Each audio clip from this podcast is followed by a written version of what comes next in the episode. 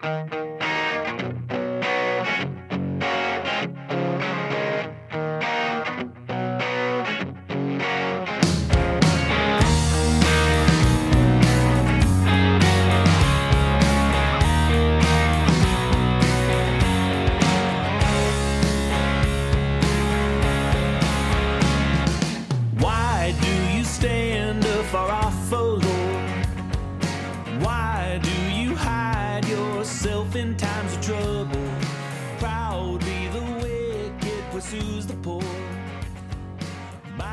Hello. Welcome to Warhorn Media's podcast of Out of Our Minds blog posts. This is episode 62. It's titled The Peaceable Discipline of Presbyterian Polity. I'm your reader, Tim Bailey, and the date is January 25th, 2023. The article begins with a note from me. A dear brother I've gained a deep trust and affection for over the many years we worked together in the PCA recently passed on this devotional he once gave to his fellow PCA stated clerks. I asked if we could publish it here, and he kindly agreed. The Chalmers quote concerning Boston was particularly striking. When I think about moving to another congregation, either wistfully or with a serious opportunity in front of me, I take an old post it note from my desk drawer. The glue no longer sticks, but I need the message that has stuck in my heart over the years, and at times is a check on my potentially wandering spirit.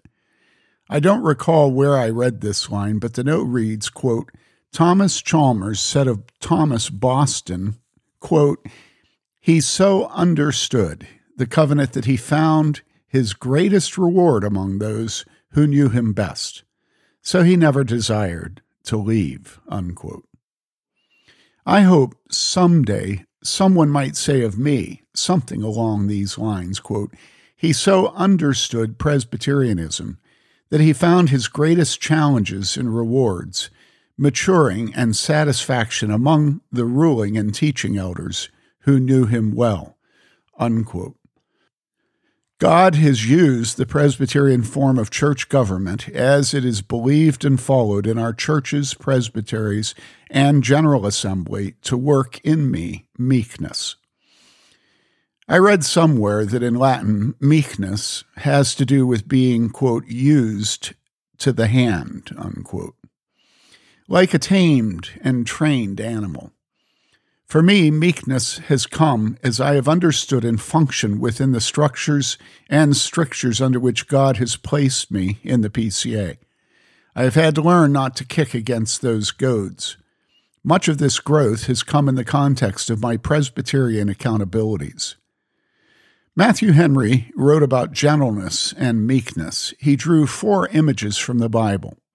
He said, A meek Christian is as the air is when it is quiet from the winds, as the sea is when it is quiet from the waves, as the land is when it is quiet from war, and as the weaned child of Psalm 131 on its mother's breast. These thoughts were prompted as I noticed we would be discussing a theological controversy within our presbyteries and denomination. And just a word of explanation here. Remember, this is a devotional he gave to his fellow stated clerks from across the country at the beginning of one of their meetings. The Lord has been gracious to teach me that He has purposes in allowing error in the church. In my younger days, I didn't understand that. In a comedy movie a while back, the bumpkin character would often use the expression, quote, that's going to leave a mark, unquote, when something bad happened. I know in my younger days, in my zeal for truth, as I understood it, I left some marks. Then I read another Puritan, Samuel Bolton, in his book, The Arraignment of Errors, and there's a link in the online post to that book. It's an excellent book without diminishing the importance of truth and orthodoxy. He explains that God allows error in the church to sift his people. Here I began to learn how to handle disagreement. I am committed to two things. Our differences are not between enemies but brothers. And if neither group is proud and contentious, but all are humble, holy, and peaceable, we can experience the unity of the Spirit in the bonds of peace. In John 17, the Lord spoke of truth, telling us God's word is truth. He also spoke of unity in verse 21, affirming his prayer that we may all be one. Luther wrote to the ministers of Nuremberg, this is quoted in Bolton, quote, There is no danger in your difference, but there is much danger in your dissension, unquote. Thomas Watson, still another Puritan, preached a sermon on Matthew 10, verse 16, which reads, quote, Be wise as serpents and harmless as doves, unquote. He spoke of the prudence of the serpent and the innocence of the dove being seen in this to reprove the sin, yet love the person. He gave three suggestions. How? Number one, take a fit season to reprove another, that is, when his anger is over. Number two, tell him plainly of his sin, yet in mild, not provoking words.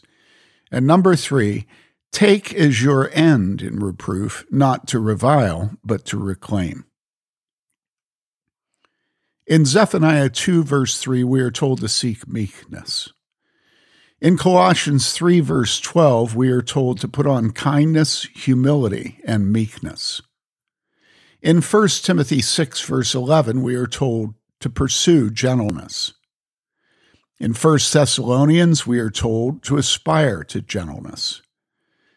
Galatians 5 informs us a fruit of the Spirit is gentleness. Paul wrote to young Timothy in 2 Timothy chapter 2 verses 22 to 26 words I needed to hear and take to heart. Quote, so flee youthful passions and pursue righteousness, faith, love, and peace, along with those who call on the Lord from a pure heart. Have nothing to do with foolish, ignorant controversies. You know that they breed quarrels. And the word servant must not be quarrelsome, but kind to everyone, able to teach, patiently enduring evil, correcting his opponents with gentleness God may perhaps grant them repentance leading to a knowledge of the truth, and they may escape from the snare of the devil after being captured by him to do his will. Unquote.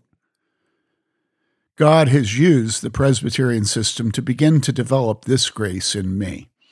At the end of a hard session or presbytery meeting, I know I must hang in there, continue to stand with and work with the brethren, and attend the next meeting. I know I've left many marks over the years, no major ones that I know of still unmended. If I've left a mark on any of you, please seek me out. May we, as stated clerks, be voices and examples of meekness in the midst of controversy. Thank you for listening. Do us a favor and subscribe to this podcast. To tell your friends, they can now subscribe to audio recordings of Warhorn posts. We depend on you as our only marketing. Until our next post, stay warm, devote yourself to loving your neighbor, and love God with all your heart and soul and mind and strength. This is Tim Bailey saying thank you for giving us a listen. Goodbye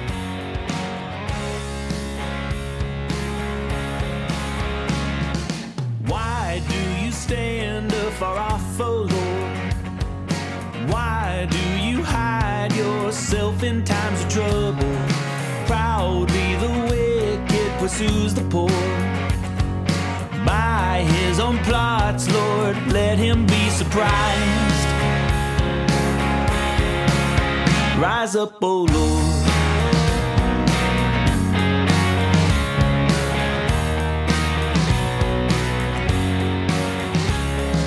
Hear how he boasts of his heart's desire.